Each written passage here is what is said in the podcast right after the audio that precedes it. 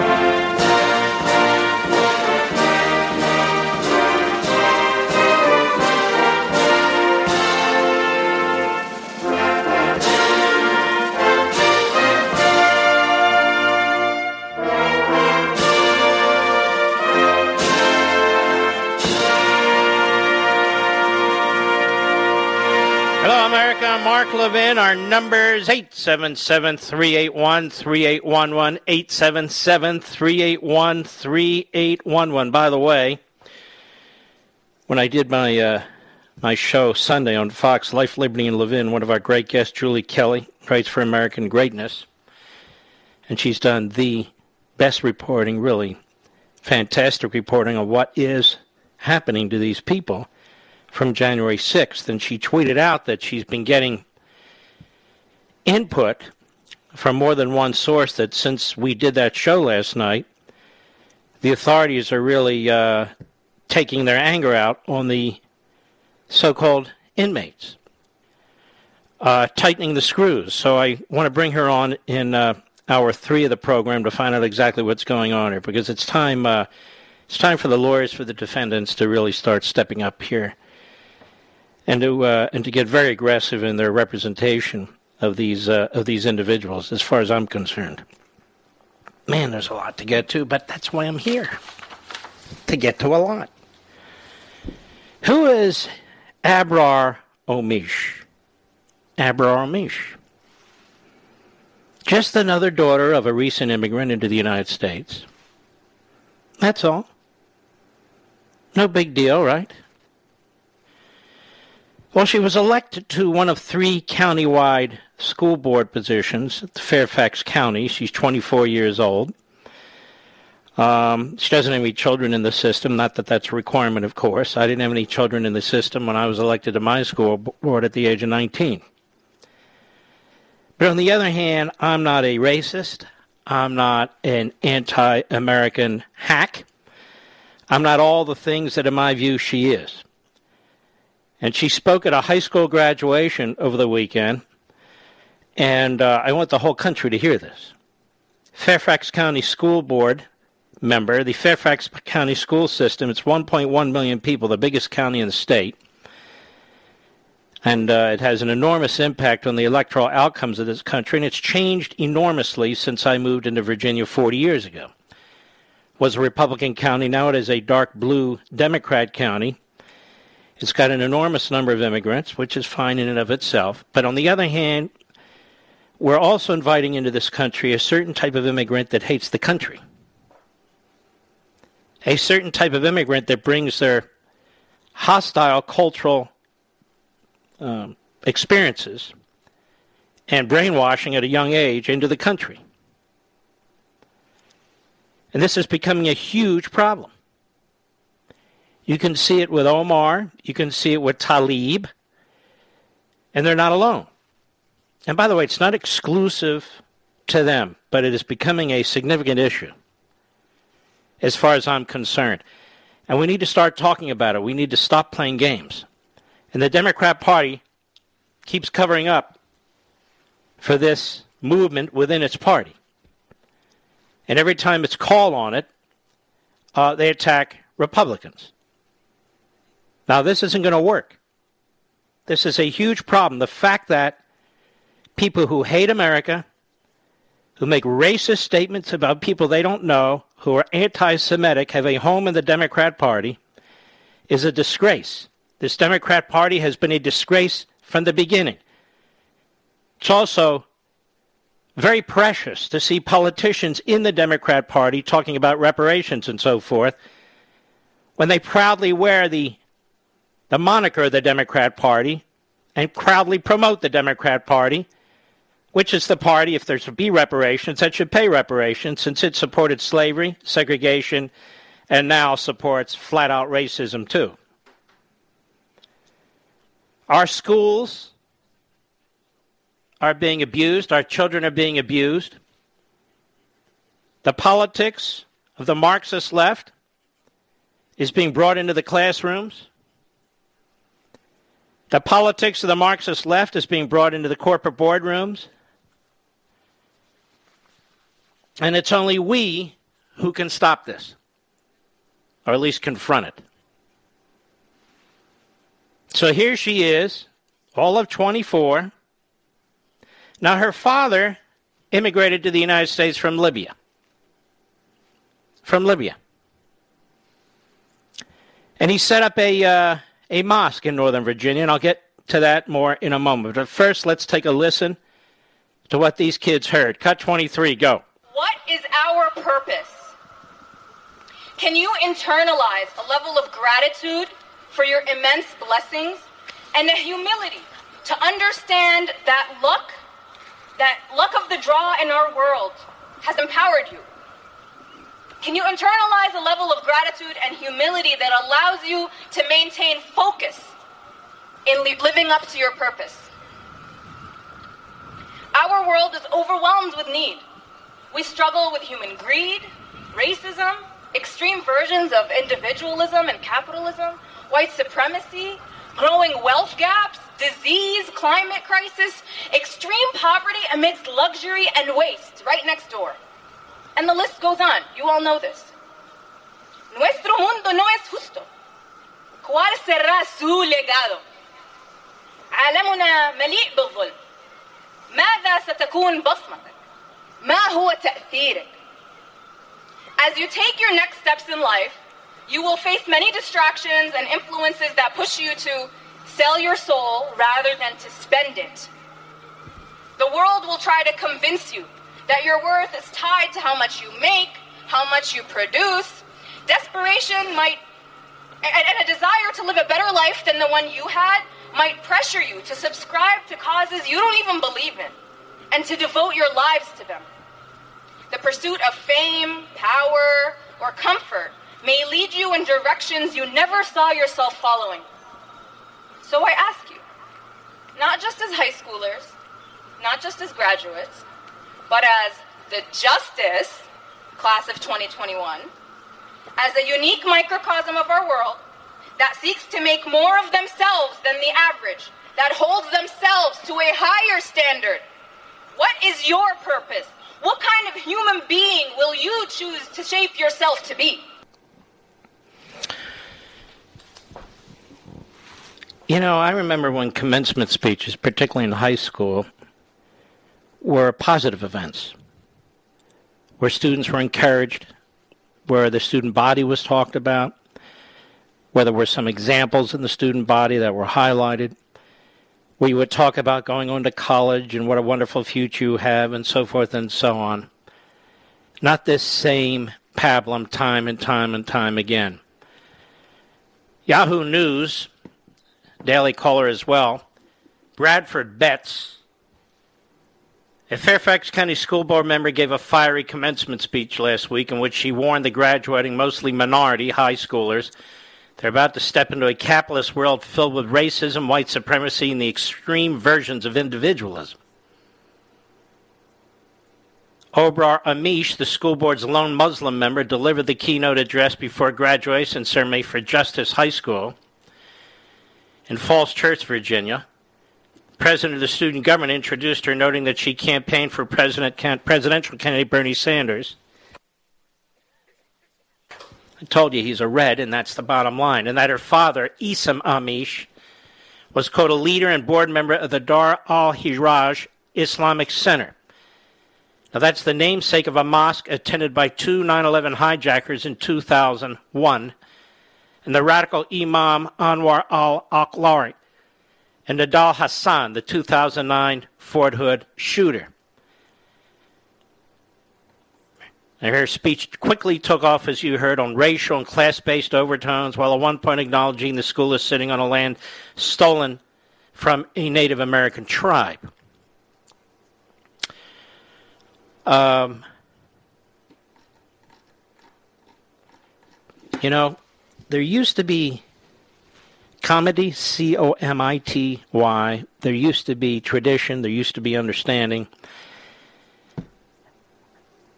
Now people want to burn the country down. Now they're going into our high schools, into our elementary schools, into our middle schools with their propaganda, with their agenda. This is a diabolical and evil ideology Marxism. She was arrested a few years back, and of course, CAIR represented her, C A I R, the group with ties to Hamas in its founding that we've talked about many, many, many times, that it used to try and threaten and shut down broadcasters until I came behind a microphone and I said, All right, give it a try. Because we'll have discovery and I'll find out exactly what you are, who you are, and I'll get my hands on everything. So even though we are seeing battles here and there against critical race theory activity that's taking place, this is so pernicious. This is so ubiquitous. We really have our work cut out for us. And it's going to have to involve more than attending school board meetings. It, don't get me wrong, that is crucial, that is critical. And we'll talk about this more in the weeks ahead. We're paying for this. The people of Fairfax County, the taxpayers in Fairfax County are paying for this. They're paying for her salary, and they get one. They're paying for her platform. They're paying for the indoctrination of their children to hate their own country. And you notice the article said it's mostly a minority high school. Children are born in this country to immigrants or coming into this country as immigrants, and they're being taught to hate our country. The fact that they or their parents escaped the cultures and the countries, obviously, from which they came, to come to this country, presumably for a better life, means that we, the American citizen who's here, have a right to expect allegiance to our country and support for the culture, the most diverse culture on the face of the earth, by the way. We cannot survive balkanized and tribalized like this, where people bring their own cultural hate into this country and then intend to do what with it? Well, to conquer the other cultures. They don't want diversity. They want control. They want compliance. They want adherence. This is a disgrace, this school board member. The fact that she was elected is a disgrace. And the fact that the rest of the school board members won't do a damn thing about it because most, if not all of them, are Democrats tells you all you need to know. The Democrat Party is the is the sieve through which this is occurring nationally, statewide, and on local school boards. The teachers union, as I've talked about now for a long time, the National Education Association, American Federation for Teachers, they don't have any allegiance to this country. I didn't say the teachers, I said the union. They don't have any allegiance to this country. They demonstrated it last year during the virus, and they demonstrate it now. And the fact that she campaigned for Bernie Sanders in a big way should tell you a lot, again, about the Democrat Party. Bernie Sanders has looked at it like, you know, he's an old, nice enough guy. He's a dangerous communist. That's what he is. He gets away with it. They all get away with it. They can say things and do things pretty much as they wish because we have a corrupt, corrupt media in this country, not made up of journalists, but made up of like minded leftists. Absolutely disgusting. And as I said, you'll hear examples here and there where there's a school board race, it's won, or this is done, or a teacher stands up. We're facing wave after wave, an ocean of this right now. An ocean of this. We got to get our act together, and I feel we will. I think the people, I think our friends and neighbors are becoming wise to what's taking place. It's a good start. It's not enough, but it's a good start. We'll talk more. I'll be right back. Mark Levin.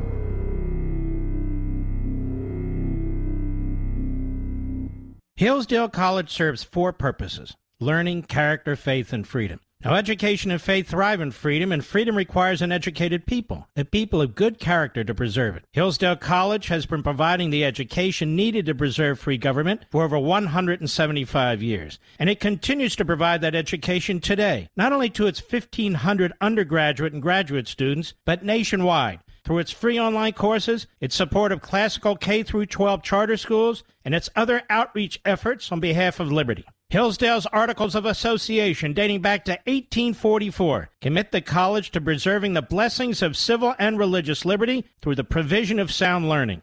This learning includes the Constitution. It includes the laws of nature and nature's God, as described in the Declaration of Independence. It includes America's great heritage and liberty that too often today is falsely derided and denied. Hillsdale's motto is Pursuing Truth and Defending Liberty since 1844 and it'll continue to fight to live up to that motto come what may. Learn more. Go to levinforhillsdale.com. That's L E V I N for Hillsdale.com.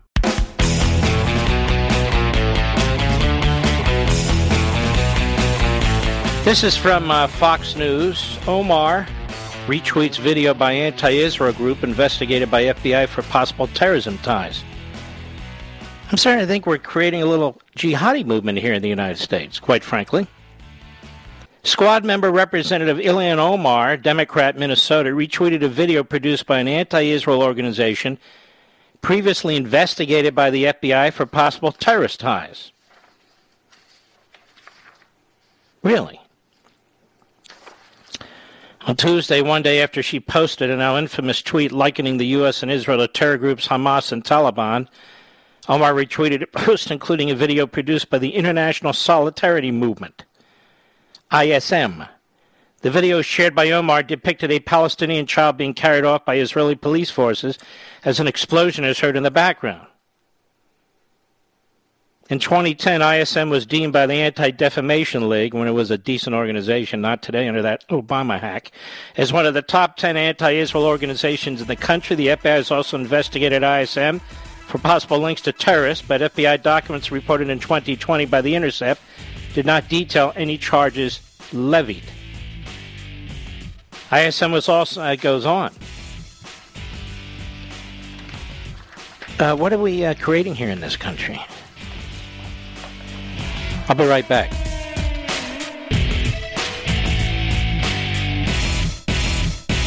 Hillsdale College serves four purposes learning, character, faith, and freedom. Now, education and faith thrive in freedom, and freedom requires an educated people, a people of good character to preserve it. Hillsdale College has been providing the education needed to preserve free government for over 175 years, and it continues to provide that education today, not only to its 1,500 undergraduate and graduate students, but nationwide through its free online courses, its support of classical K through 12 charter schools, and its other outreach efforts on behalf of liberty. Hillsdale's Articles of Association, dating back to 1844, commit the college to preserving the blessings of civil and religious liberty through the provision of sound learning.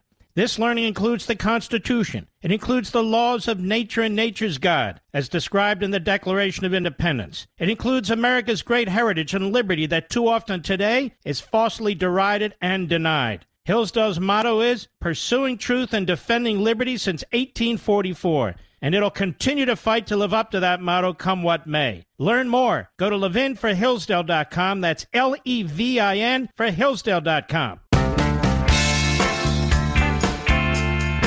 You know, uh, a couple of years back, when uh, the governor of Arizona was picking somebody to replace John McCain, who obviously passed away, I had argued behind this microphone for Zuhdi Jasser. I argued for Zuhdi Jasser, who is a Muslim American, a Navy vet, and a patriot. And I said then, we conservatives should be the first to embrace somebody like this and to promote somebody like this. So we can have an effect on the culture, so we can have effect on the future. But no, he picks McSally, who had just lost the race already and then lost again. I have nothing against her whatsoever. That's not my point. My point is we could have made a statement. There are conservative men and women who are Muslims. There are men and women who are Muslims who serve in the United States military, who serve on our police forces.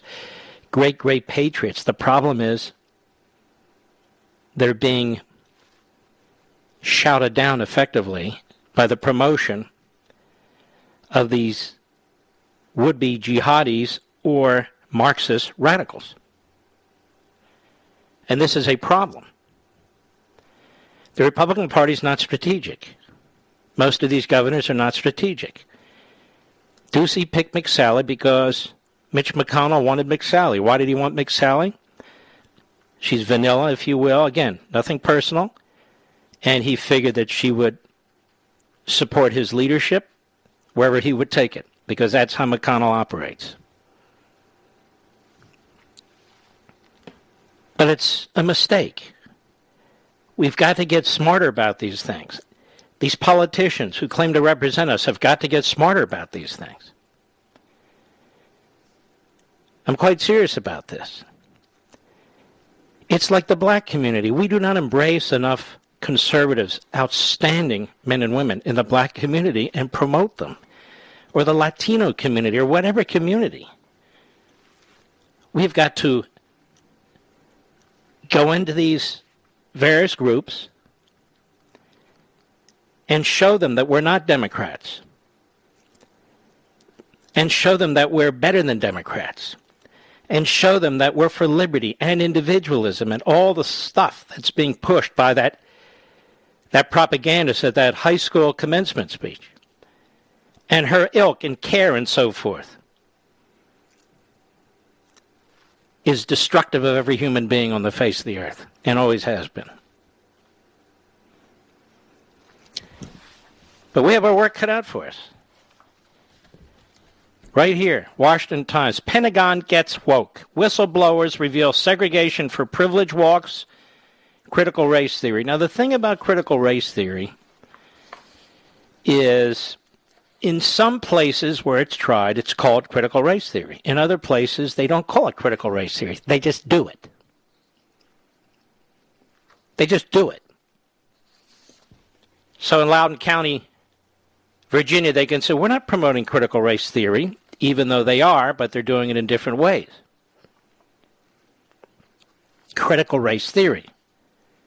Senator, uh, Senator Tom Cotton, Washington Times, has revealed some of the hundreds of whistleblower complaints from service members who object to critical race theory indoctrination in the military, including airmen being divided by race and sex into groups of privilege walks. Now, ladies and gentlemen, this is this is Maoism. It's even worse than just plain Marxism. This is Maoism.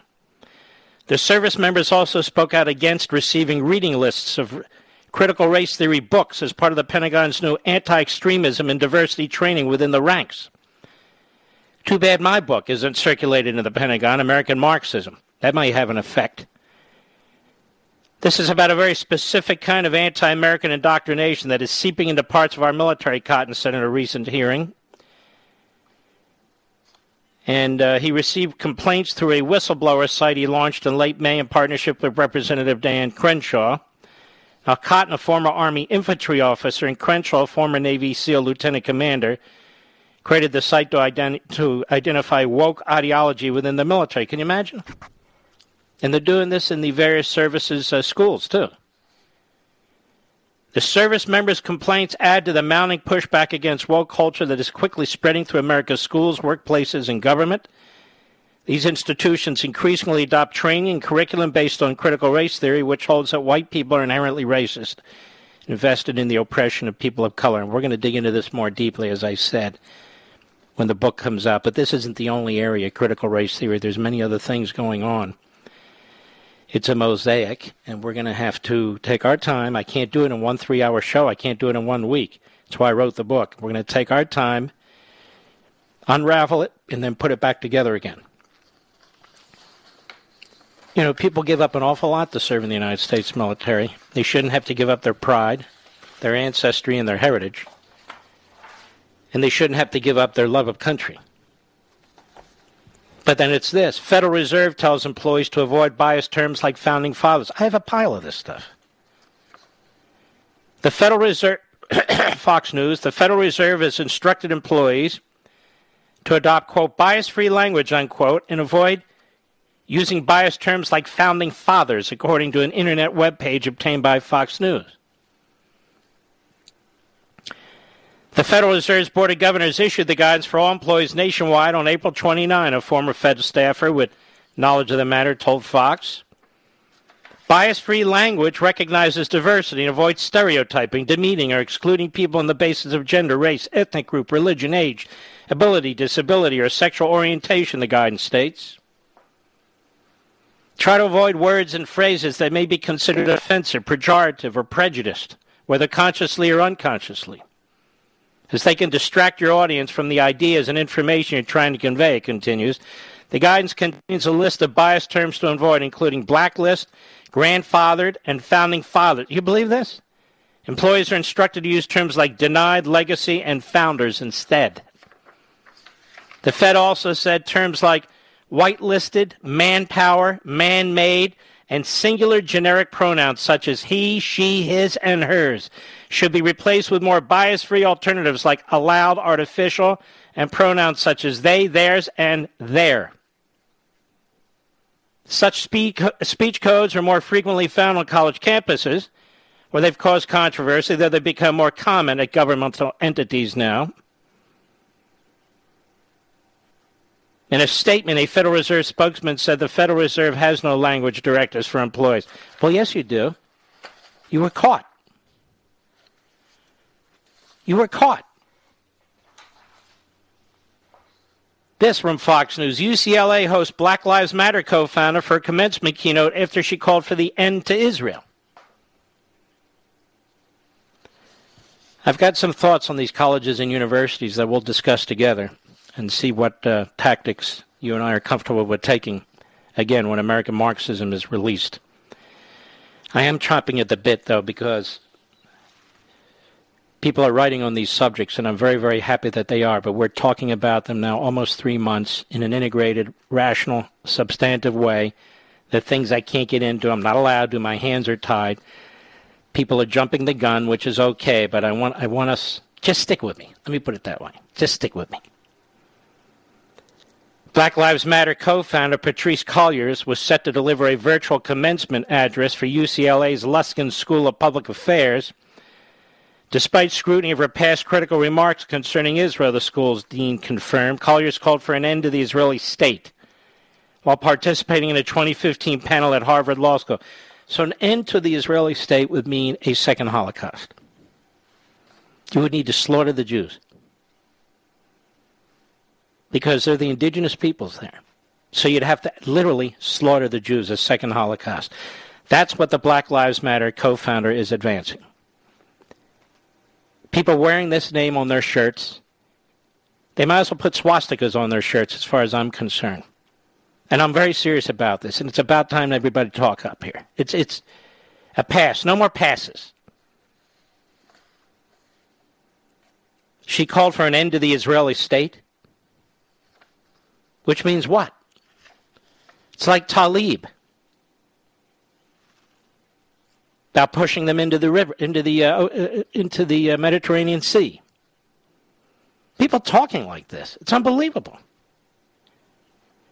Palestine is our generation. South Africa, Cullors said at the event. Now, how could it be our generation, South Africa, when the Jews are the indigenous peoples? And when it's a democracy that allows non Jews to participate fully in the process? If we don't step up boldly and courageously to end the imperialist project that's called Israel, we're doomed, she says. Meanwhile, UCLA's decision to host Cullors as a commencement speaker, despite her anti Semitism, didn't seem to have enough concern. UCLA Luskin School of Public Affairs Dean Gary Segura defended the decision in a statement to the Jewish Journal. He said, Respect for diversity of opinion on matters of public concern is a key tenet. Okay, he goes on diversity of opinion. Somebody wants to wipe you out, that's a diversity of opinion. At UCLA, it is. The last vestiges of the old Soviet Union, even worse, these colleges and universities. And again, we're paying for them too. You think tuition is enough? As, as uh, outrageous as those uh, tuition bills are? It's the state taxpayer first who has to fund all this crap, and then the federal taxpayer has to come in behind with grants and so forth and they're not responsive or accountable to anybody. Anybody. UCLA.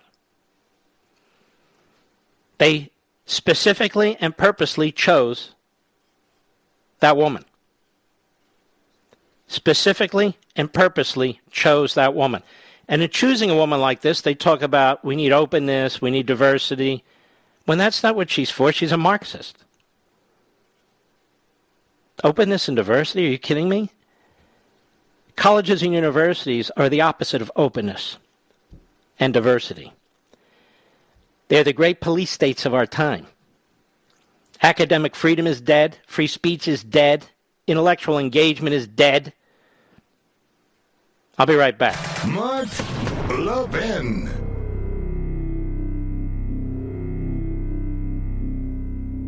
Hillsdale College serves four purposes learning, character, faith, and freedom. Now, education and faith thrive in freedom, and freedom requires an educated people, a people of good character to preserve it. Hillsdale College has been providing the education needed to preserve free government for over 175 years, and it continues to provide that education today, not only to its 1,500 undergraduate and graduate students, but nationwide through its free online courses, its support of classical K through 12 charter schools, and its other outreach efforts on behalf of liberty. Hillsdale's Articles of Association, dating back to 1844, commit the college to preserving the blessings of civil and religious liberty through the provision of sound learning.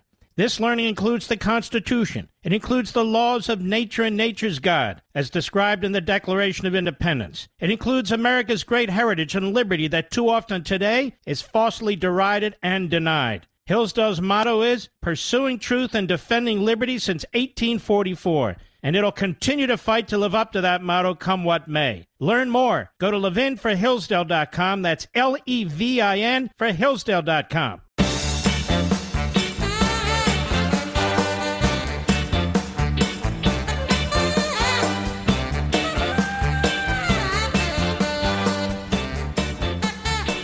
I should tell you, folks, our little secret. In fact, let me pull it here and I get emails. What's, what's going on? What's going on? As of um, Sunday, American Marxism has sold pre orders of 122,000 hardcovers and a total of, with Kindle and audio, 100, almost 140,000 pre orders. The momentum is building and building and building. And what is today? It's a month away till its release, I believe, right, Rich? July 13th. Just about a month. So, those of you who've jumped in, I really think you're going to think it was worthwhile when you receive the book, and you take you just take your time, work your way through it. We can do it together as well. Uh, and you will get a first edition, and you will get it on the first day of release. It'll be at your doorstep. My neighbor and I, he's a good guy. We were talking about what's happening to the country. His son is going to a university as a freshman. And I said, What are you going to do? He said, I'm going to try and tell him what to expect and so forth. I said, I'll tell you what I'm going to do. I want to give you a copy of my book as soon as it comes out. Tell your son to read it. I think it'll prepare him more than anything else for college. And I would say that to you too. I really think it will. They'll be ready, they'll know what's coming, and they'll know how to address it. And uh, same with the rest of us. If you don't like to read, we've done an audio of this, this book. I read the first chapter. Um, another individual read the other chapters. Why do I do that? Because I, I don't honestly have asthma. I can only do the one chapter. So I do the first chapter, and it's priced accordingly. And the uh, other chapters are read uh, by another individual. So if you're a trucker or something like that, you really don't have the time or the uh, interest in reading it. You can always listen to it. But I would encourage people to read it because you can always go back and take a look at it. And uh, and really, it's it's almost forty percent off on Amazon now. And uh, excuse me, it's been in the top five, one, two, three, four, five. It just sits there which tells me you folks are you're motivated. You're motivated. And we will do the very best we can, won't we? Because we're not going to give up so easily, are we? And give up for what? Can you imagine what awaits us if we don't fight this?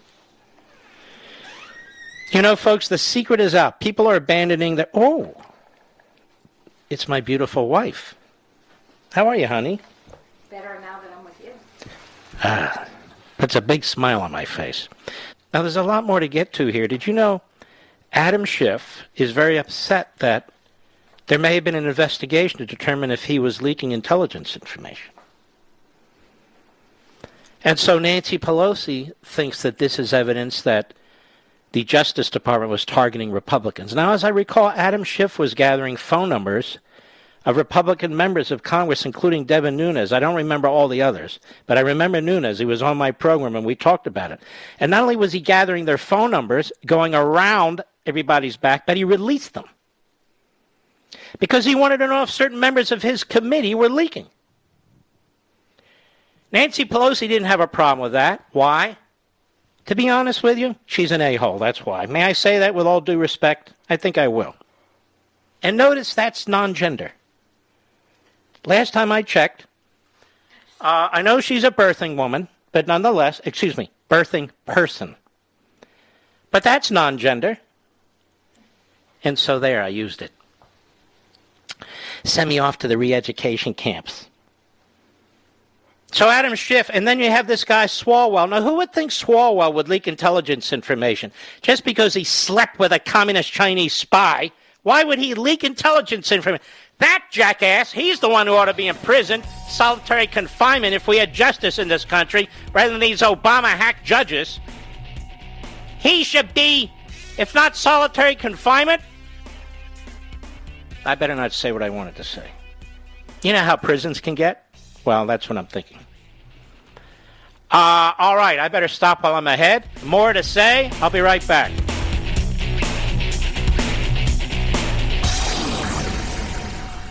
He's here. He's here. Now, broadcasting from, from the underground command post, deep in the bowels of a hidden bunker, somewhere under the brick and steel of a nondescript building, we've once again made contact with our leader, Mark Levin.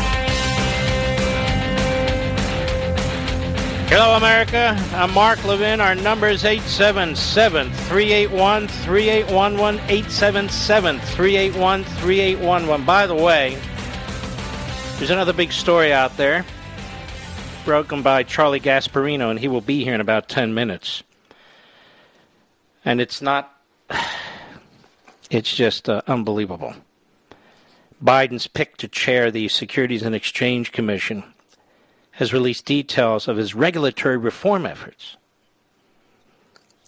And it's all politics all the time, all radicalism all the time. And since Charlie broke the story, I'll wait for Charlie to tell us in about, well, after the next break. But it's very worth listening. I heard him talk about it briefly, and I said, we, we, we've got to nationalize this. We've got to make America aware of what's going on here. Now, before the break, I talked about Adam Schiff. There's a great piece in BizPackReview.com, another great website. Teresa Monroe Hamilton reports that the Department of Justice under the Trump administration secretly subpoenaed information on former White House counsel Don McGahn and Democrat Rep Adam Schiff. It was leaked to the New York Times, of course, seemed to be falling apart as no real spying allegedly took place. The story was written by Michael Schmidt, he's a hack, Charlie Savage, a hack, reported, quote, that the DOJ secretly subpoenaed Apple for personal information on McGahn and his wife on Feb- in February 18 and then barred Apple from telling them about the reported move during that time period under a non disclosure agreement. But the devil appears to be in the details here, and this may not be the breaking story the media are apparently running with. Schmidt tweeted, quote, new DOJ secretly subpoenaed Apple for personal info of Trump's then White House Don, counsel Don McGahn and his wife in February 18. DOJ barred Apple from telling them at the time, but three years later, May 21, Apple told them it's unclear what investigation it was related to. A clarifying and interesting tweet was then issued by Savage, the co author. Quote Apple recently told Don McGahn, Trump's former White House counsel, that the Justice Department had secretly collected data about his account via February 2018 subpoena. Caution, you can't conclude from this fact that McGahn was intentionally targeted. If McGahn was not intentionally targeted, then the whole story is evidently not what was purported to be. You understand, folks? That is, they're investigating a leak, and there's a whole bunch of people that they're looking into. Are they not supposed to investigate a leak? Apparently, that's the case, particularly if it if it benefits the Democrats and hurts the country. The accusations do not go into detail about the DOJ's investigation. It's unknown what federal investigators were looking into, or even if McGahn himself was their primary focus, or whether it was someone he had contact with. Apple reportedly did not inform McGahn what they had turned over to DOJ. The report did state that Apple received the McGahn subpoena weeks after another subpoena was issued that was connected to leaks and the Russia probe. The subpoena involves records belonging to California Democratic Representatives Adam Schiff and Eric Swalwell. Again, the subpoenas were ostensibly an attempt to identify individuals who leaked classified national security information during Trump administration and were not specifically targeting Schiff. So they're throwing a wide net. They're trying to find out who's leaking this stuff and it includes, I guess, from the story, they're looking at Schiff and Swalwell and McGahn for other matters and some media outlets. Well, how else do you conduct a uh, leak investigation, America? Also of significance is the fact that Schiff has previously argued that Congress can secretly subpoena citizen phone records. It's going to be something astronomically dumb like FBI investigating a staffer who had phoned some congressman excuse me, and FBI asked Apple for subscriber info for all the numbers he called. Now, the point here is what I kind of alluded to earlier. When Schiff was caught red handed, wasn't caught, he bragged about tracking down the phone records of a number of his colleagues, including Devin Nunes, the ranking Republican, and put them in a report that got public. And it wasn't just Nunes, I just can't recall the other members. He defended it. He said, I can do that. Congress has the independent authority to do that. Law professor Orin Kerr shed some light on the issue. He said reporters looking into the Schiff McGahn investigations should be making sure that when they report about subpoenas, they actually mean subpoenas and not uh, certain code orders, like 2703 orders, which are served like subpoenas. The latter are a lot more invasive than the former. He said if DOJ only got a subpoena for X, that plausibly means someone else was the suspect, revealing contacts with X. What he's saying there, to make it nice and simple, is you can subpoena all kinds of records and individuals and so forth and so on. That doesn't mean you're targeting a particular individual. So I have a different question for the New York Times. Did they ask Adam Schiff if he's a leaker, if he's ever leaked any information, including classified information? We know what Swalwell is. He's a whore. We know that, as a matter of fact. And uh, with the enemy. So do you think he's a possible leaker, ladies and gentlemen?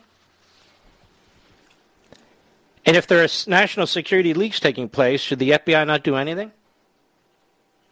So the Democrats are once again projecting. The Democrats believe in tyranny. This is what they do. This is what they've done with the Internal Revenue Service. What am I talking about? Well, you remember how all of a sudden all the Tea Party groups are under attack. Obama didn't know anything. Biden didn't know anything. The Democrats didn't know anything. The commissioner of the IRS didn't know anything. Lois Lerner didn't know anything. Nobody knew anything. Just a, you know, just a mistake, just a computer glitch, whatever. Would that be the same IRS that leaked some of Donald Trump's tax records to the New York Times? The one that just leaked tax records of thousands of individuals, including several billionaires, to a left wing kook site? ProPublica. Now we have a politicized Internal Revenue Service that is being used internally to harm conservatives, to harm Republicans, and to advance the Biden agenda. That's why they leaked information on Bezos and the other bozos in there. That's why they did it. Well, you know, this demonstrates Bezos, Buffett, Gates, they're saying they didn't pay income taxes or they didn't pay enough. So they leaked the information to try and put pressure on. Perfectly timed. And of course, ProPublica is in on it. What they don't tell you is most of these people pay capital gains taxes, not so much income taxes. They pay that too, some of them. But that was irrelevant. That wasn't the point of the story. And so what we have here is a corrupt media, corrupt bureaucrats, a corrupt Democrat Party. Another iron triangle, if you will, that is being hung around our necks. Now, I, hear, I didn't hear Nancy Eva Pelosi concerned about the IRS leaks. Did you, folks? The media certainly weren't concerned about the IRS leaks, were they, folks? No any more than they were concerned about Devin Nunes' phone, phone uh, uh, contacts being leaked. They thought that was a great idea. So these are not people who believe in civil liberties, limited government, or anything of this sort. They believe in outcomes. Outcomes, like good little Marxists. The ends justify the means. It's that simple. They don't have a problem with people in prison uh, in solitary confinement under horrible conditions if it's from January 6th. But if those people are with Black Lives Matter and Antifa, which they'll never be, then that's white supremacy, you see. I'll be right back. Mark Levin.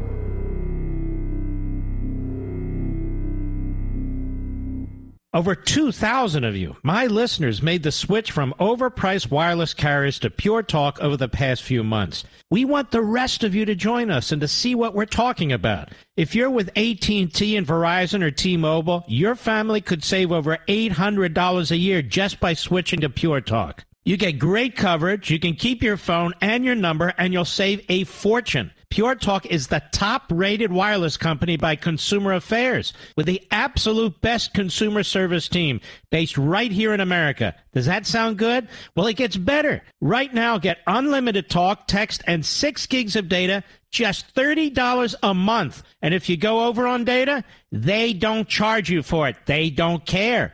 Go to puretalkusa.com and enter promo code Levin Podcast. Again, puretalkusa.com, promo code Levin, L E V I N Podcast. And when you do, you'll save 50% off your first month. That's puretalkusa.com, promo code Levin Podcast. Pure Talk USA, simply smarter wireless.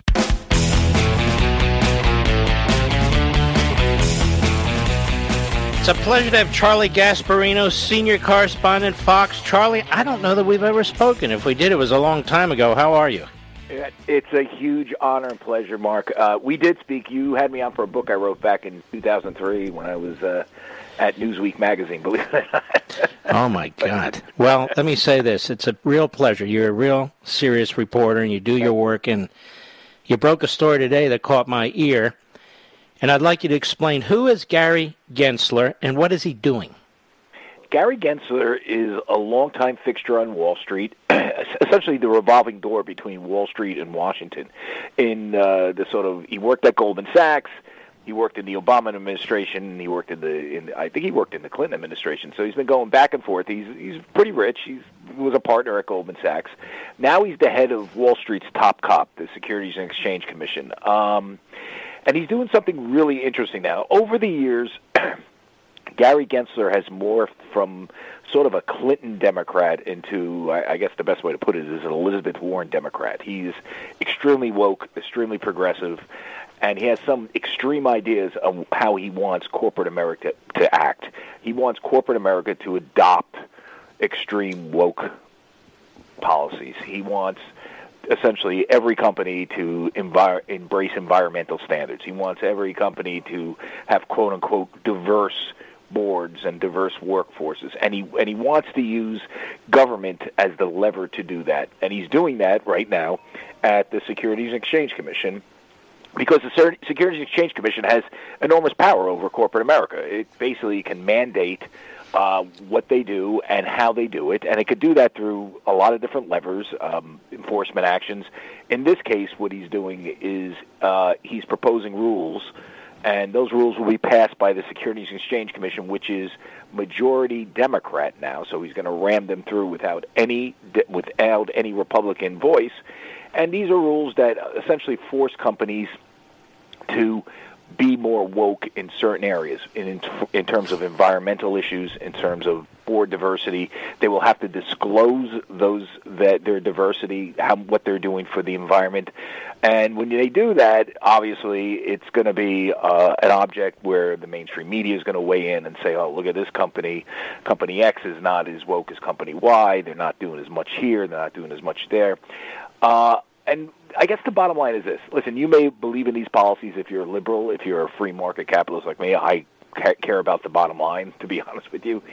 But if and if you're a shareholder, you really should be caring about the bottom line. These are not bottom line issues, Mm-mm. and they exceed the SEC's mandate. If you read the SEC's mandate, which is to make the market safe for investors, to make sure companies disclose stuff that investors care about for to to to weigh whether they should invest in a stock or not. I mean, this is politicizing companies and corporate disclosure to a level that we've never seen before, and he, he's doing it. He proposed these rules, and they will pass.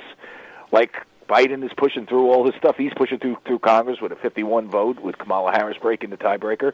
He will pass this based on him being the tiebreaker at the Securities and Exchange Now, now here's the thing, Charlie.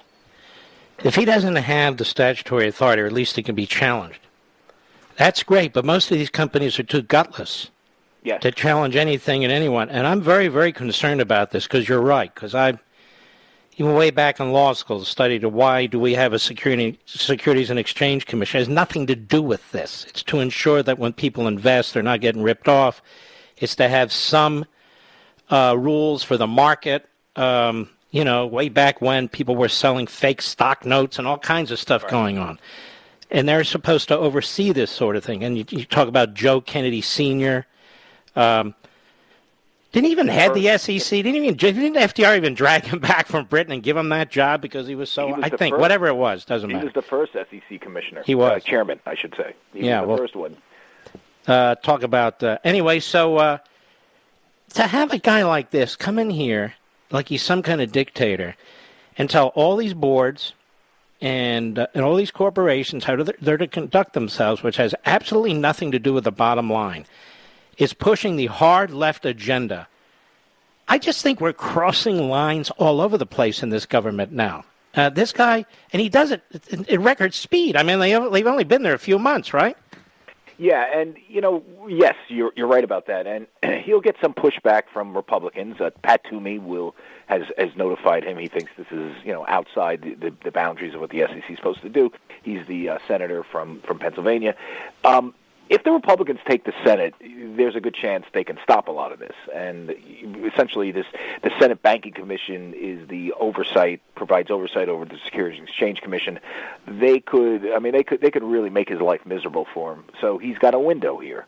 If you think the Republicans are going to take the Senate back in in, in 2022, um, you know, he's he has obviously, you know, uh, what this year and, and next year to do this, and my my guess is he'll try to push it through in those terms. But y- y- what's scary about this, from my standpoint, I'm just a simple country business reporter. You know, I cover this stuff. Yeah. I do read a lot about wokeness and and parents being freaked out that you know school board, boards are are embracing uh, you know critical race theory. Um, it, this sort of left wing progressive agenda is is infecting just about every part of our life, including like dollars and cents. Uh, that used to be, you know, people used to cover business and thinking, oh well, I don't have to deal with politics because it's it's about you know money and you know people. It's about about the bottom line. Now we've gone to to the point where political left wing agenda is is infiltrating every part of our life, including such mundane things like board diversity. Listen, I who's not for board diversity? We're all for that, right? I mean, mm. you, you know, you obviously, what do you care? You you want uh, obviously the best people at that point. Not that should be the the onus, not board diversity. It's the best people, and you know, if it's diverse, so be it. You know, uh, just to give you a heads up, Charlie, in about a month or five weeks, it's going to get more political than you think in these boardrooms because I'm going to push an agenda myself. I'm sick and tired as a conservative, really as a free market capitalist, where people come in like they did, I forget which with Exxon, you know, with $50 million and they buy some shares and all of a sudden they get some seats on the board and so forth. People like me and tens of millions, we don't have to be spectators to this. We don't have to be observers. We need to be participants.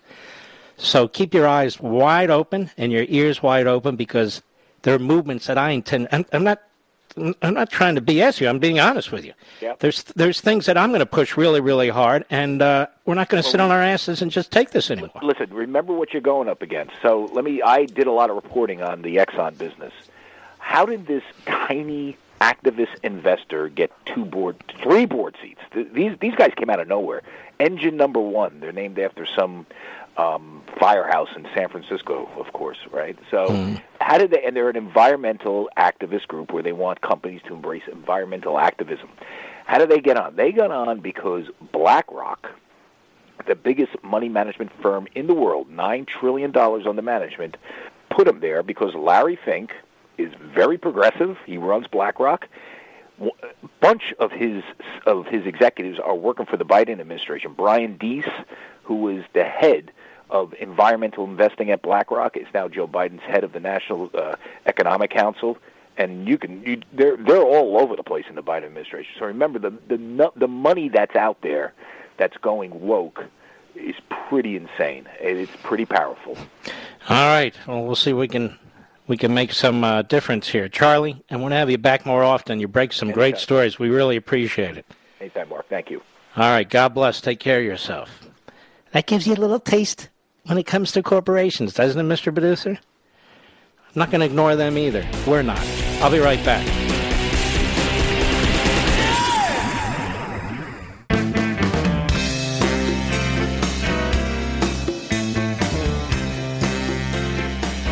So the biggest hedge fund in the world, Charlie Gasparino just told us, $9 trillion is run by a leftist. You heard him, right, Mr. Producer? Run by a leftist. You see George Soros, multi-billionaire. What he does in terms of prosecutors and so forth with these uh, billionaires who are trying to take down our country. We need to know their names. We need to know what they do. We need to put pressure on them. Excuse me.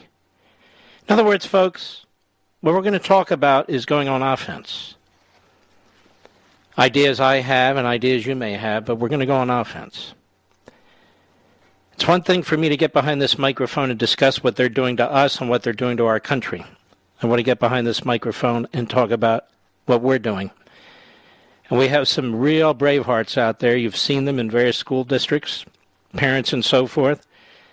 But as you see, this is a very daunting task. It's now cutting across the entire society and culture. First thing is information. First thing is knowledge. First thing is to counter the propaganda they're giving our kids. I'm getting away, but you, you understand the point. And that certainly is one of the major reasons for American Marxism.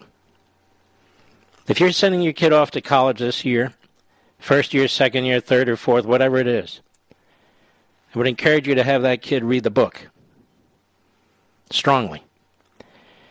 And then if we make this book a household name, I will come under attack. I got it. I'll deal with it. Then so be it. So be it. Let them argue about what's in the book. Let them argue what's on our terms. Let them go on defense. That's the way I see it.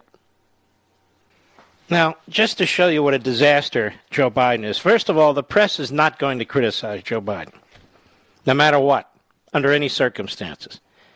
So they're going to let him ride through this presidency, ride quietly through his presidency, if not celebrate it, no matter what. No matter what. The international organizations think Joe Biden walks on water. The European heads of government love Joe Biden. In other words, when he says America's back, as Joe Biden likes to say in his stupid usual way, he doesn't mean America's back. He means America selling out is back. Because Donald Trump had America first. And by the way, America first didn't mean we wouldn't have alliances and strong alliances. It didn't mean we, we wouldn't work with international institutions. It meant we wouldn't surrender to them, that they weren't our number one priority, that the process wasn't the number one priority. What's in the best interest of America? America is the number one priority, but not for Joe Biden, not for the Democrats, not for the media. And by the way, happy 75th birthday, Mr. President, President Donald Trump. Happy 75th birthday. We miss you badly. But here's a perfect example. So far, he's undone almost all of the sanctions President Trump put in place against Putin. The biggest one is the pipeline.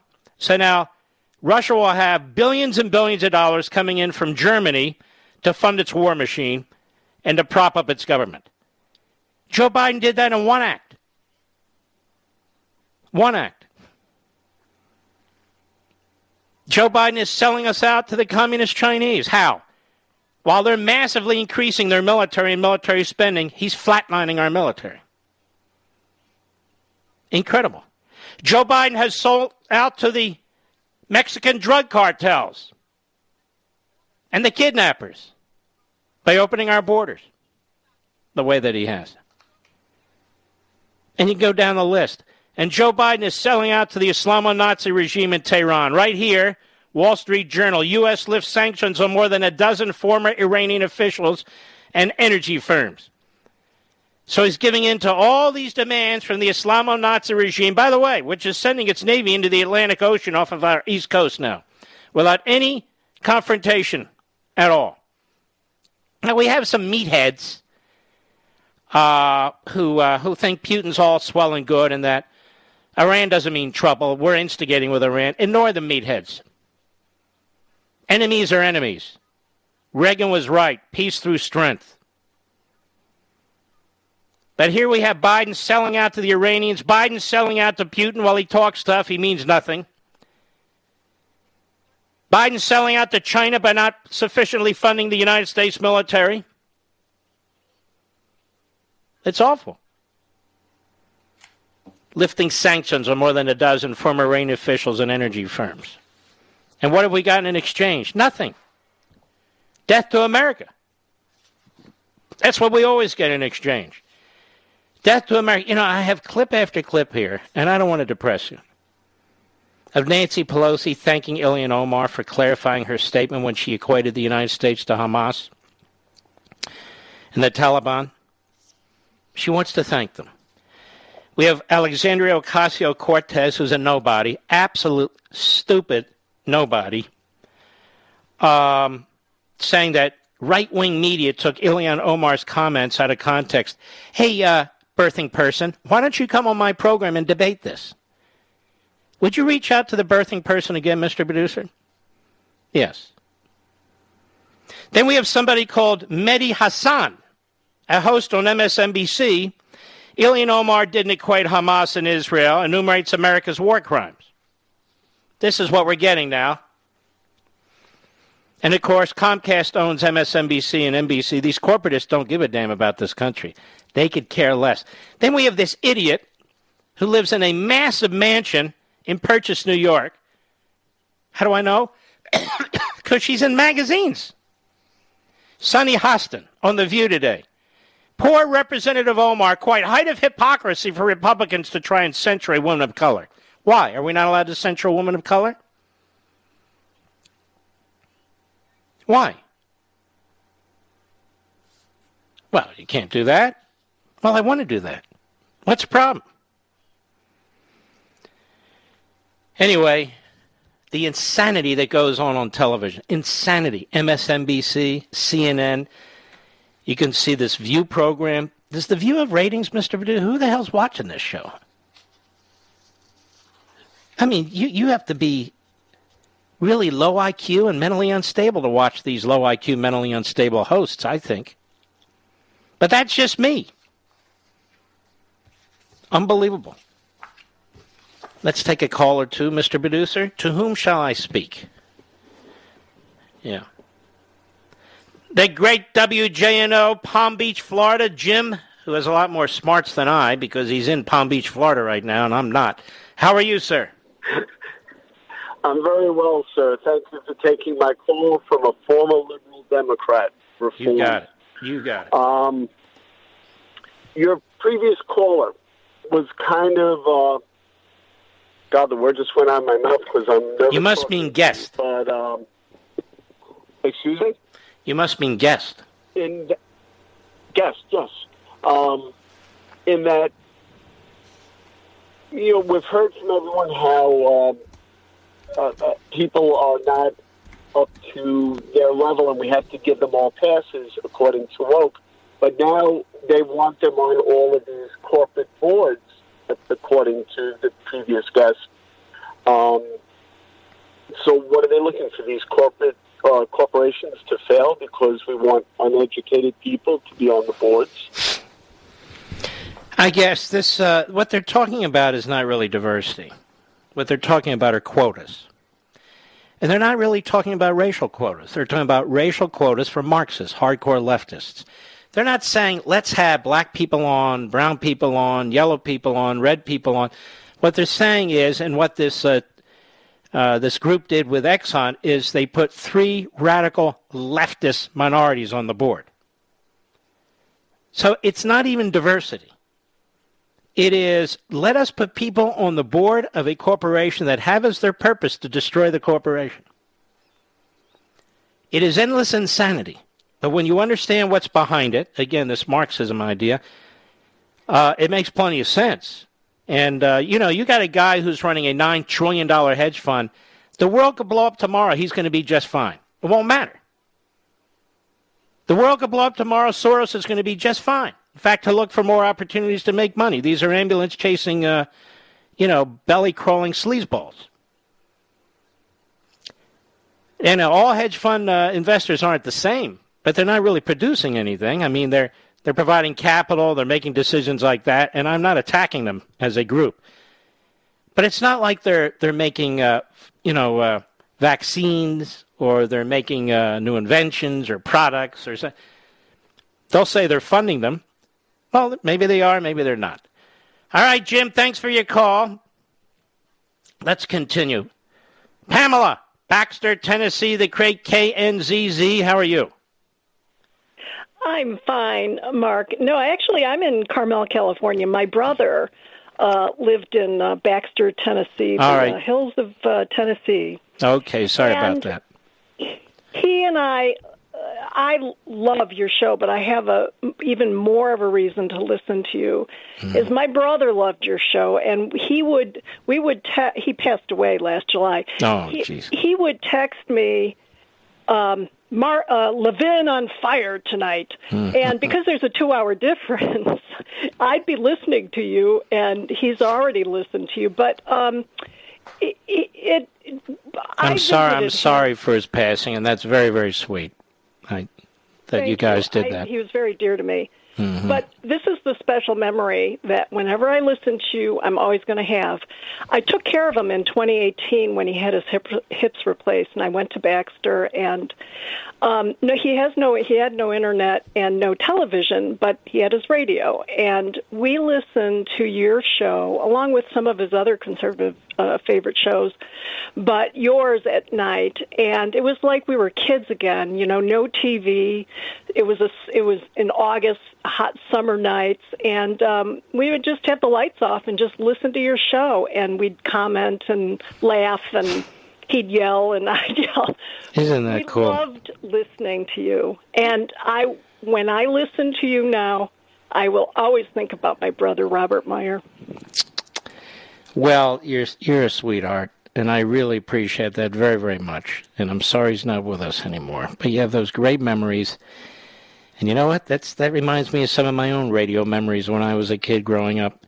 And Pamela, God bless you, and you take care of yourself. Thank you. What a beautiful call. I'll be right back. Mark Levin.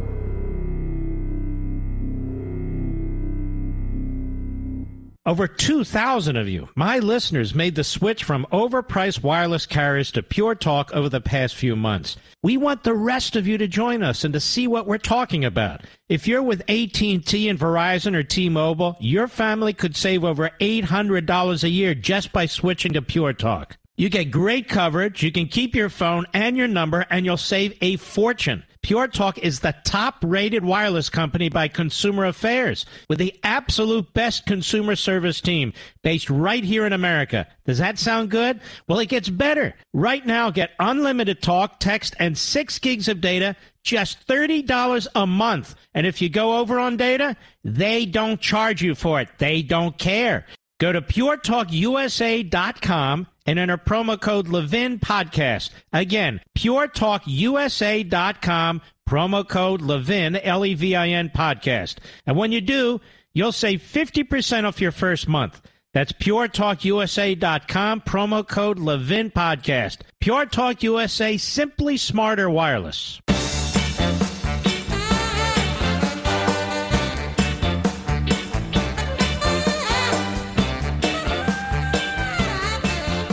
We're going to be talking to uh, Julie Kelly, who is a fantastic reporter. She deserves a Pulitzer Prize, as I said on Fox last night, for reporting on what's going on in this this jail. This jail that was opened to house people from January 6th, and that includes people who were not in the building. And um, what's been going on there. And so I did a full hour on what's what we could discern uh, with Senator Johnson and Julie Kelly, as you know, on Sunday. And uh, there seems to be, and I want to make sure I'm not overstating this, I want to know that there's been a reaction at the jail, right, Mr. Producer? That they're punishing the people in the jail with stricter and harsher treatment as a result of that show. Now, I want to know if that's the case, and if it's the case, I want to know why their lawyers aren't jumping up and down with one emergency motion after another. I know I would be. So we have that and a lot more. So I hope you'll stick with us. I shall return.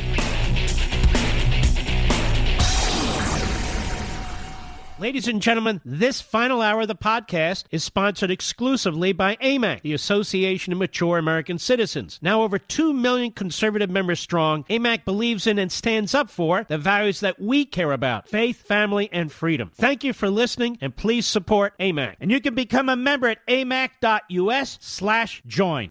He's here. He's here Now, broadcasting from, from the underground command post, deep in the bowels of a hidden bunker, somewhere under the brick and steel of a nondescript building, we've once again made contact with our leader, Mark Levin.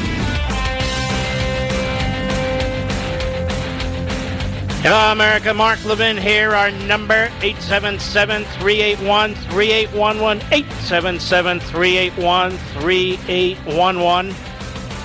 You know, this guy, Merrick Garland, no wonder the Democrats desperately wanted him on the United States Supreme Court. He's not a moderate. He's not thoughtful. He's not reasonable. He's another one of them.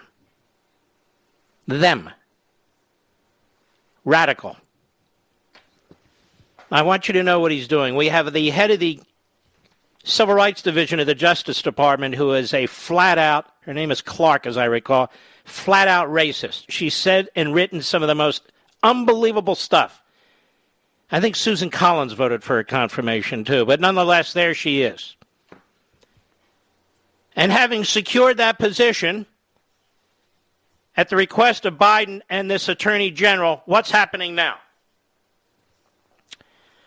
According to Yahoo News' Jon Ward, Attorney General Merrick Garland said that the Department of Justice will dramatically increase its focus on preventing voter suppression. Now, you have to understand something. Voter suppression for the Democrat Party means what? Means state legislatures having rational voting systems in place, not anarchy. So he's going to increase its focus on preventing voter suppression by doubling the number of lawyers in the Civil Rights Division in response to a rash of lawsuits or law, excuse me, laws that have been made made it harder to vote in many states. Now you have to understand how lousy the media are. Made it harder to vote in many states. So if I want to leave Virginia and vote in say Maryland and they say you can't, because I'm not a citizen of Maryland. You see, Maryland has just made it harder for me to vote in Maryland, Mr. Producer. You understand? It's just disgusting. Our media have really killed this country. We will use all existing provisions to ensure that we protect every qualified American seeking to participate in our democracy, Garland said in one of his Castro like speeches. Garland compared his action to that taken by former Attorney General Robert Kennedy who said the Justice Department needed a lot more lawyers to combat laws and so this has nothing to do with what Robert Kennedy had to do during segregation. This is so outrageously disgusting. They're going to double the lawyers in the Civil Rights Division and unleash them on our country, harass the state legislatures, try and push this HR1 S1 into law, forcing states to adopt them. Because Congress couldn't pass it. That is exactly what's going on here. This has nothing to do with Robert Kennedy from 1961 to 1964. Garland said that the modern Department of Justice is in a similar position to Kennedy's because the U.S. Supreme Court's 2013 decision in Shelby County versus Holder, which essentially eliminated the policy of preclearance. Preclearance? We talked about this.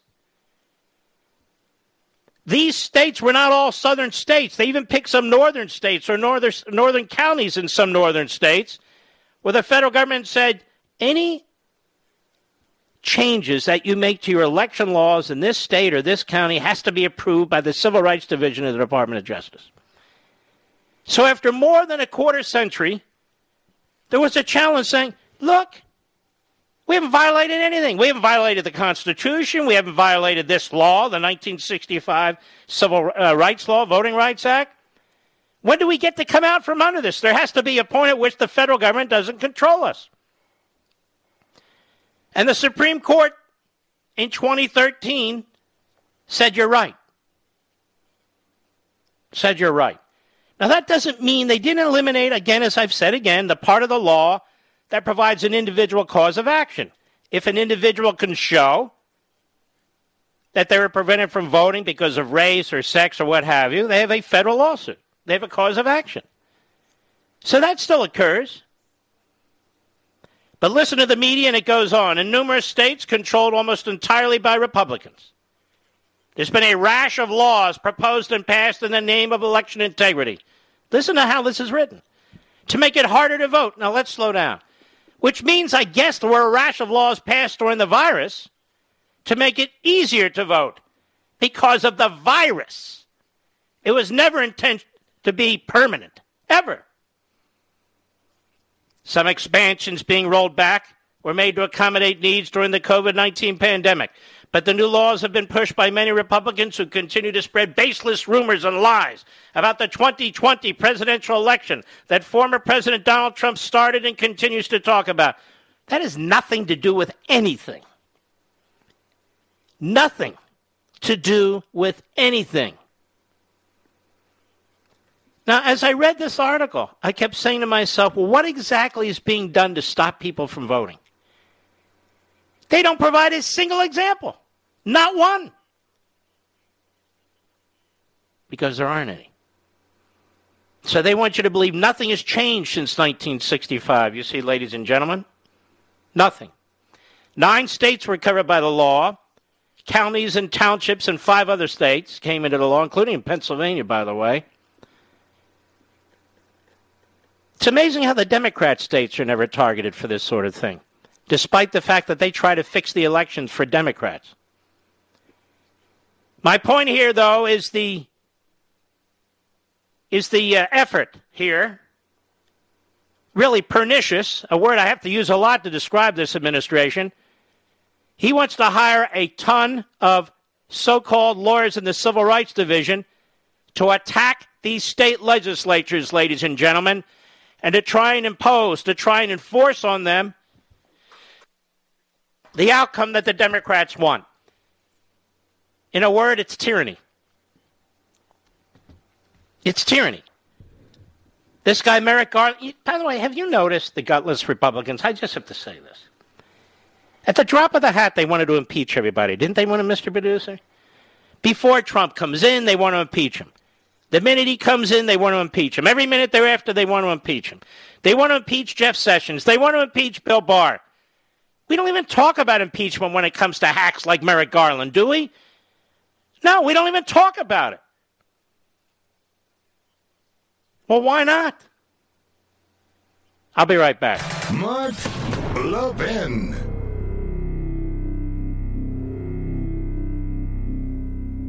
AMAC, the Association of Mature American Citizens, is one of the fastest growing organizations in America. Now over 2 million conservative members strong and I'm one of them. AMAC believes in and stands up for the values that we constitutional conservatives care about. More than talk, AMAC fights. A full time presence in Washington, AMAC pushes back against reckless spending, disasters like Medicare for All, and the expanding reach of the federal government. And beyond advocacy, joining AMAC gives you access to a wealth of benefits and discounts, including special member only rates on car insurance, travel discounts, cell phone plans, and a hell of a lot more. And if that's not enough, you'll get AMAC's bi monthly magazine, full of insightful articles on issues that matter to most of us, we conservatives. As I said, I'm an AMAC member, and you should be too. Join today at amac.us. That's A-M-A-C.us.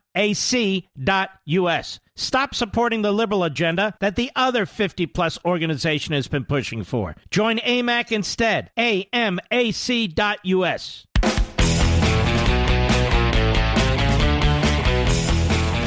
Julie Kelly of American Greatness was on the uh, Life, Liberty, and Levin program last night, and she's gained some information, has been tweeting a little bit about it. Julie, how are you? I'm good, Mark. How are you? Thanks for having me on again. I'm okay. What is going on, and are you fairly certain that it's going on? I am pretty certain it's going on. I started receiving messages from family members of the inmates uh, earlier this morning that the guards were. These are the January 6th. I just want to remind everyone, these are the people from January 6th who've been rounded up around the country, and they're all pretty much in one jail, correct? Correct. They're in a what they call a pod, but part of the DC prison system that is specifically to house these uh, roughly three dozen of the uh, January 6th defendants in this Mhm. jail. Okay, and what have you heard?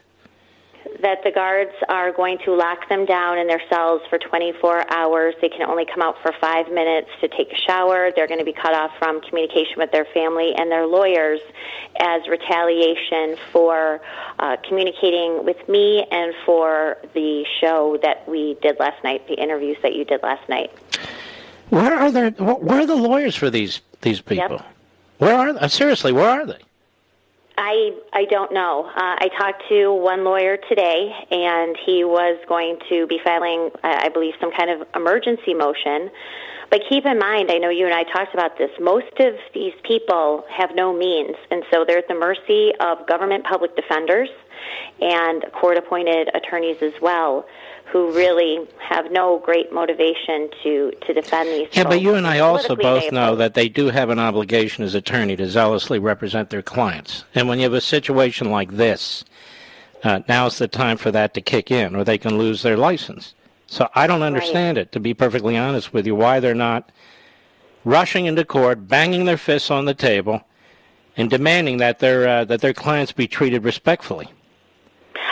I don't know, Mark. I don't know why they're not doing that. I don't know why they continue to sign off on government uh, requests to exclude 60 days uh, from the Speedy Trial Act. I mean, a lot of these uh, uh lawyers are going along with this now twice in many cases. They have uh, signed on to exclude the 60 days from the Speedy Trial Act. They're signing on to protection orders for videos that the government is. Let me using. just slow down a second, so they. Ladies and gentlemen, you have a right to a speedy trial under the Bill of Rights. There's a Speedy Trial Act, 180 days, and you can extend it by consent. And what you're telling me is they're consenting to these extensions. Yes, they are. Let me ask you this, and I mean this quite seriously. Washington Post, New York Times, papers like that. Do they even try and go to this jail and interview anybody and find out what's going on, or, there's absolutely nothing from them? There's nothing.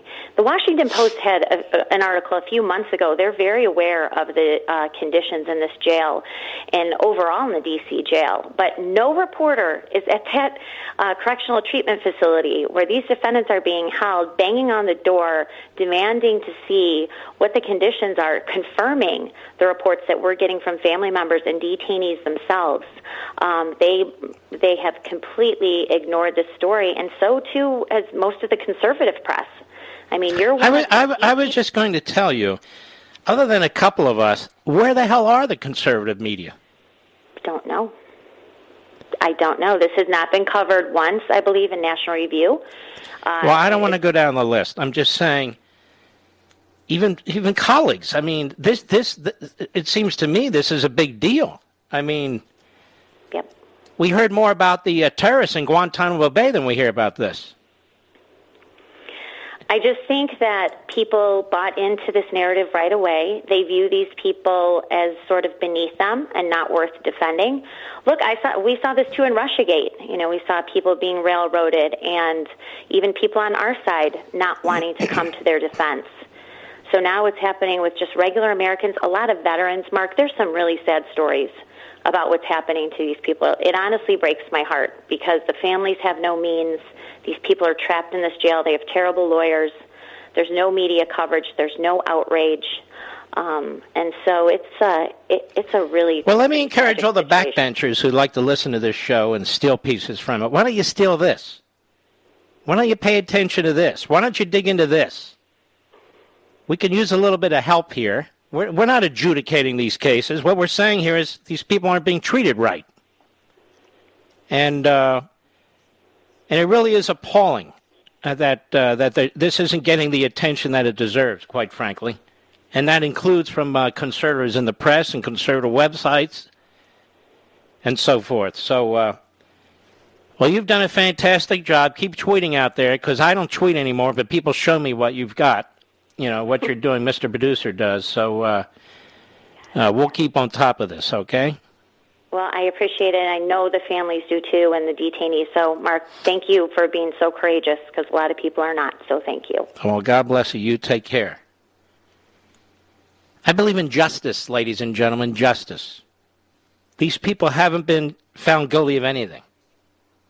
Of anything. They haven't had one minute in court, most of them. I don't even know who they are. It doesn't matter.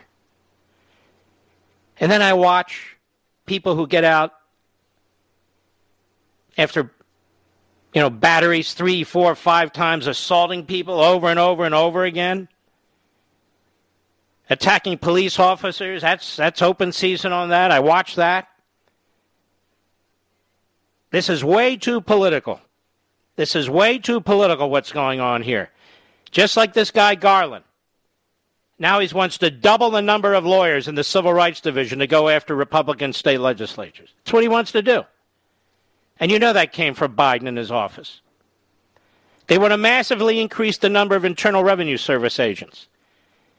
Well, if they were to increase them so people like me could get our refunds on time, that might be nice, but that's not their intention. I keep paying taxes, taxes, not just from last year, this year. Enormous amounts of taxes. I'm not asking you to cry on my behalf. What I'm saying is this I didn't get my refund yet. And I'm not the only one. What's that? You didn't get yours either, Mr. Producer. And so all they do is talk about you're not paying your fair share. Really? Well, many of us are paying our fair share and more. There's a lot of people on the dole who are getting free checks who won't get off their ass and work. We don't happen to be, I don't happen to be one of them, and neither does Mr. Producer. They're holding our money, and they want to hire more agents to take more of our money while they're holding our. You realize I'm paying taxes in 2021 where they owe me a massive rebate in 2020. I'm giving you that as an example. How much time do I have, Rich? I don't have enough time to tell this story. I'll tell the story after the bottom of the hour. People saying, hey, you have a cut on your, what, what side of the face is? On the near your eye. Well, it was even worse. I put a lot of makeup on. I'm aware of that. I actually was aware of it. But I want to tell you the story behind that. I wasn't going to, but since there's uh, inquiry into this, why not? I'll let you know. And there's another thing I want to get to if I have time what they did to Benjamin Netanyahu in Israel and how this guy, boy, he fought and fought and fought, and he really let him have it. The media in Israel is is really uh, disgusting. It's actually more disgusting than our media because there's really only a handful of conservative outlets altogether. There is no Fox News in Hebrew in Israel, so they have nothing in, to that extent. But you have true Stalinist type hacks who've been trying to take after this prime minister, and obviously the people of Israel have liked this prime minister. His party, and he still got more votes than anybody else. You have a guy by the name of Naftali Bennett. Just listen quickly. He runs to the right of Netanyahu, says he's not conservative enough. He runs in his own party. You need 120, excuse me, they have 120 uh, ministers, uh, excuse me, 120 members in the Knesset, their parliament. His party got six. Six. A lot less than 5%. He's now the sitting prime minister of Israel. He swings to the left. He embraces the left wing parties. He embraces the Arab party, which is really a jihadi party or a movement, because he wants to be prime minister. He's 48 and he won't wait. It's absolutely unbelievable, actually. And so, by one vote, by effectively one member, they take over the government. This guy lied to the people of Israel. He lied to the people who voted in his party, hundreds of thousands, not many, but still, to get what he wanted to get. And the media think this is a unity effort. It's a unity effort. Unity around what? You have these disparate groups anti Zionist, pro Zionist, most of them anti, anti American in some cases hard left. They call them center left. There's nothing center left over there. They're hard left wing kooks. And this guy, Naftali Bennett, throws in with them because they say, we'll make you the prime minister first. Then this other fool, Lapid, he can, be, he can come in behind you. Oh, gee Willikers, really? I can be prime minister? Really, really, really? And the press say, this is the unity. Look at the unity. Isn't this fantastic? No, you just stole the election, truly stole the election from the Likud party and their ally. Yes, I can say that, can I? I'll be right back.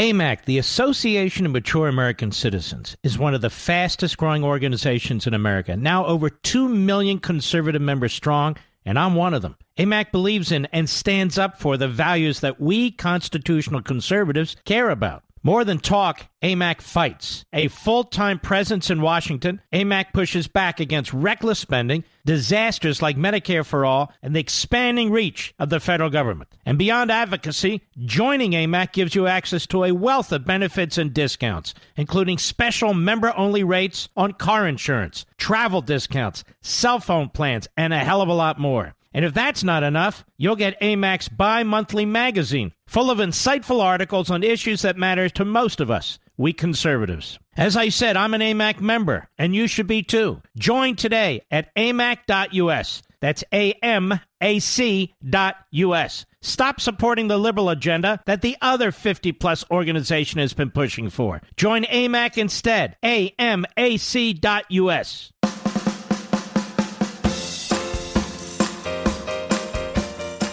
Happy birthday to our president. By the way, Mona Charen, she's absolutely has a screw loose. She writes another piece with my name in it, or she's obsessed with me.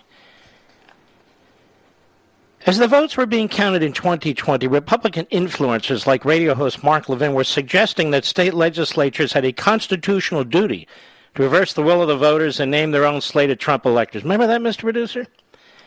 Remember that started with one guy. I never said it, and I couldn't get them to stop repeating it.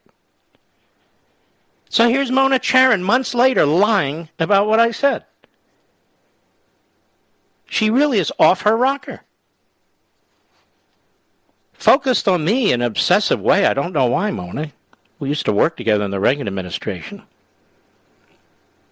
But that's a lie, Mona. It never happened.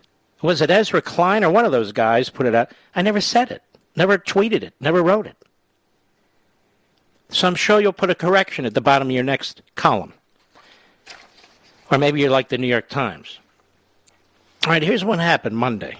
I wasn't on the air Monday. I was supposed to be on the air Monday. I uh, took a quick trip to Florida to see my brother.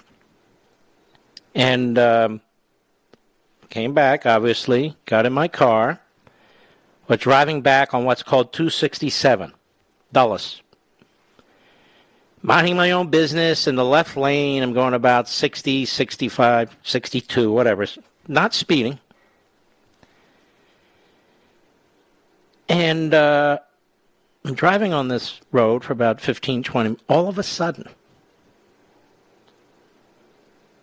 all of a sudden, there's a dump truck in front of my windshield horizontally.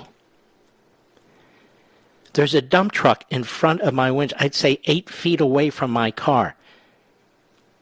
I'm going 60, 62, 65 miles an hour. There's a dump truck. Not easing into my lane. I mean, it was a boom, just like that. He had made a complete hard left turn. I'll explain later what I learned. I made a hard left turn immediately, instinctively, and luckily I did, or I may not be here today. I might have gone under that truck. But anyway, and he he he he doesn't slam the side of my car because I turned hard and he was trying to get back to the right, but he he nudged it. He there was a big dent on the right side, and so you have these cement steel barriers and I slammed into that damn barrier at 60, 65 miles an hour. I had no way out. And the airbags all popped open. When I saw that truck, I just figured I'm dead, quite frankly. I, I mean, it's like a, you don't even have time to think. Your reaction is immediate. And luckily, my reaction was the right one. And luckily, I had my seatbelt on, which I always do, and those airbags, because that seatbelt and harness and those airbags saved my life. That car is totaled. I'm going to miss that car because that car saved my life. I slammed into that barrier and I was bouncing two or three times down the barrier, and the car came to a halt. I thought, oh my God, don't get hit in the back now. He came to a stop. Two young guys, I wish I knew their names, ran over. Uh, one of them had been an EMT, but he was not on duty. And I was basically taking inventory, arms, legs, and all the rest of it. And uh, and I was okay. My lower back is killing me, but that's okay. And I have these contusions all my left arm, some on my thighs, but that's nothing. Nothing. And uh, I got out of the car with their help and went over to the EMT and checked me out. They said, Do I want to go to the hospital? I said, No. And then later I saw there was a cut. It's a minor cut. That's what happened. That's what happened. And um, I guess God was looking down on me, frankly. Because it wasn't a car, it was a dump truck. Of all the damn things to shove in front of your windshield, Mr. Producer, a dump truck? Virtually horizontally. And it was uh, something I still think about a little bit here and there, no question about that. Later, my ribs were bothering me. I don't mean they're broken. I mean they're sore from the airbags, you know, and um, and that sort of thing. But really, unscathed in any significant way, unscathed. Thanks to many things: the seatbelt and the harness, the airbags, um, hitting the wall, not driving into the truck or under the truck. If I turned to the right, I wouldn't be here. If I went straight, I wouldn't be here. And um, also, the dump truck driver, I don't never got to talk to him. It really wasn't his fault, and I'm going to tell you why. And frankly, if he'd continued going left, I would have been crushed. So he pulled out of his left turn at some point. I don't know. I couldn't see it all. Apparently, what happened, according to the police officer that I spoke to who was in charge, was coming down the on ramp on the Dulles Access Road. You're supposed to yield. Well, this guy allegedly didn't yield, forcing the driver in the right lane to pull left in front of the dump truck. Now, I don't know if the driver in the right lane, I don't know what these two guys, I just don't know. And so the dump truck, in order to avoid him, made a hard left. And then he wound up in front of my windshield. And that's how that happened. So I can't really blame him. I don't know what else he could have done. And I don't blame him. So that's how I got the little scratch next to my eye. Uh, was a little bigger then, but it's it's pretty, it's almost you know healed. And my wife says, "Put a band-aid on there, you'll get a scar. Put a band-aid." Scar, no scar, whatever. Doesn't really matter. Now, next Sunday, you're going to see me on Life, Liberty, and Levin, those of you who watch, and I really appreciate it. You're going to see something else. You're going to see, probably, excuse me, I don't know if it'll, it'll, it'll, be that visible. We'll try and cover it. A, a three inch incision on the where the hell is it? On the right part of my neck near my chin. There's also one on my chest. Now, it's not because I got into a bar fight. I don't drink. It's intentional. That was planned surgery. Just so you know, it's nothing life threatening or anything of the sort. It was something that had to get done, and it's been done finally. So, um, You'll see that. You'll go, oh, what happened to him? Nothing happened to me. It's no, it's okay. I'm fine. I'm a physical specimen, Mr. Producer. I didn't say fine physical specimen. I said a physical specimen. All right. And that's enough of all that. So now you know, getting inquiries, and you know, that's, that's what happened. We'll be right back. Mark Levin.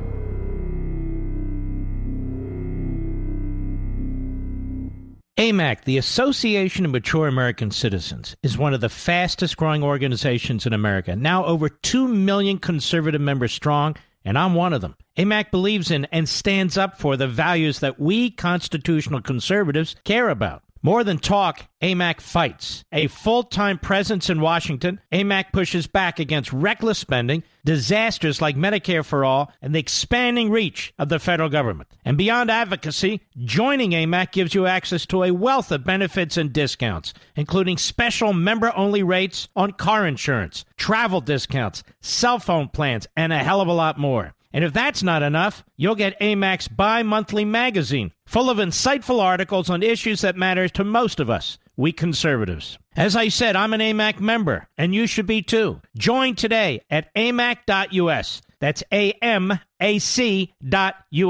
Stop supporting the liberal agenda that the other 50 plus organization has been pushing for. Join AMAC instead. A-M-A-C.us.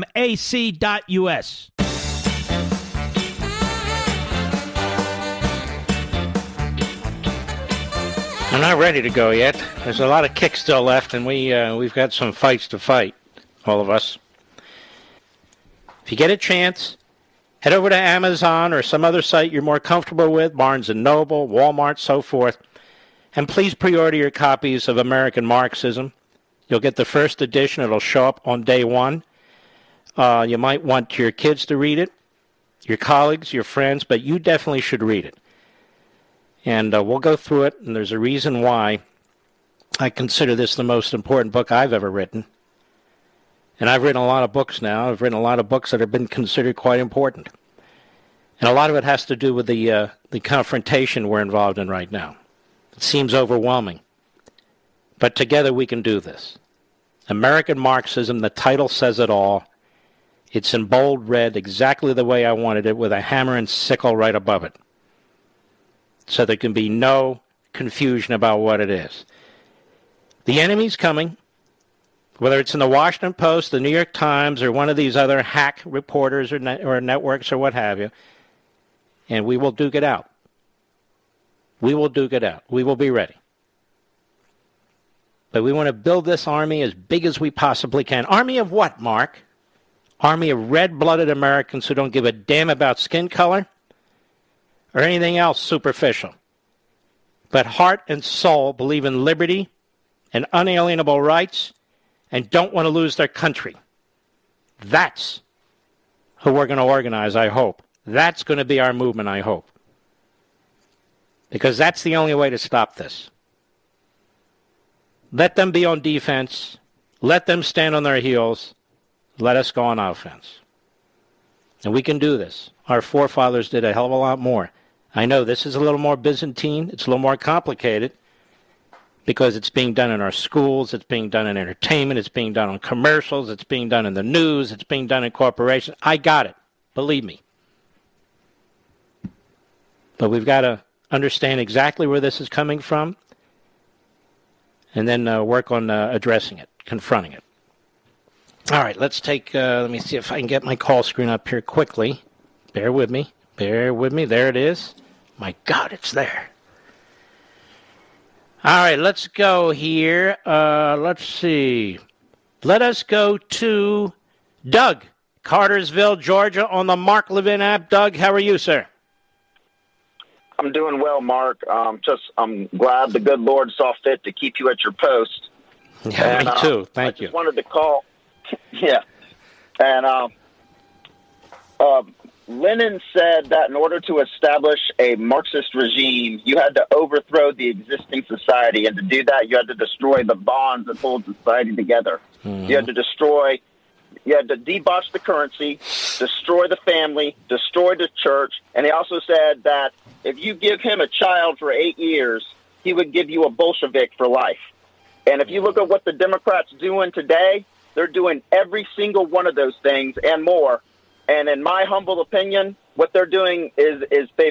Lenin also said you had to wage perpetual civil war against class enemies and counter-revolutionaries and the like, in order to in order to eradicate any opposition. And if you look at what the Democrat Party's doing, every single one of those things are being done and more. And in my mind, it's a form of genocide against America. because as bad as the, the Tsar was bad, he wasn't as bad as the Bolsheviks. He wasn't as bad as Lenin and Stalin.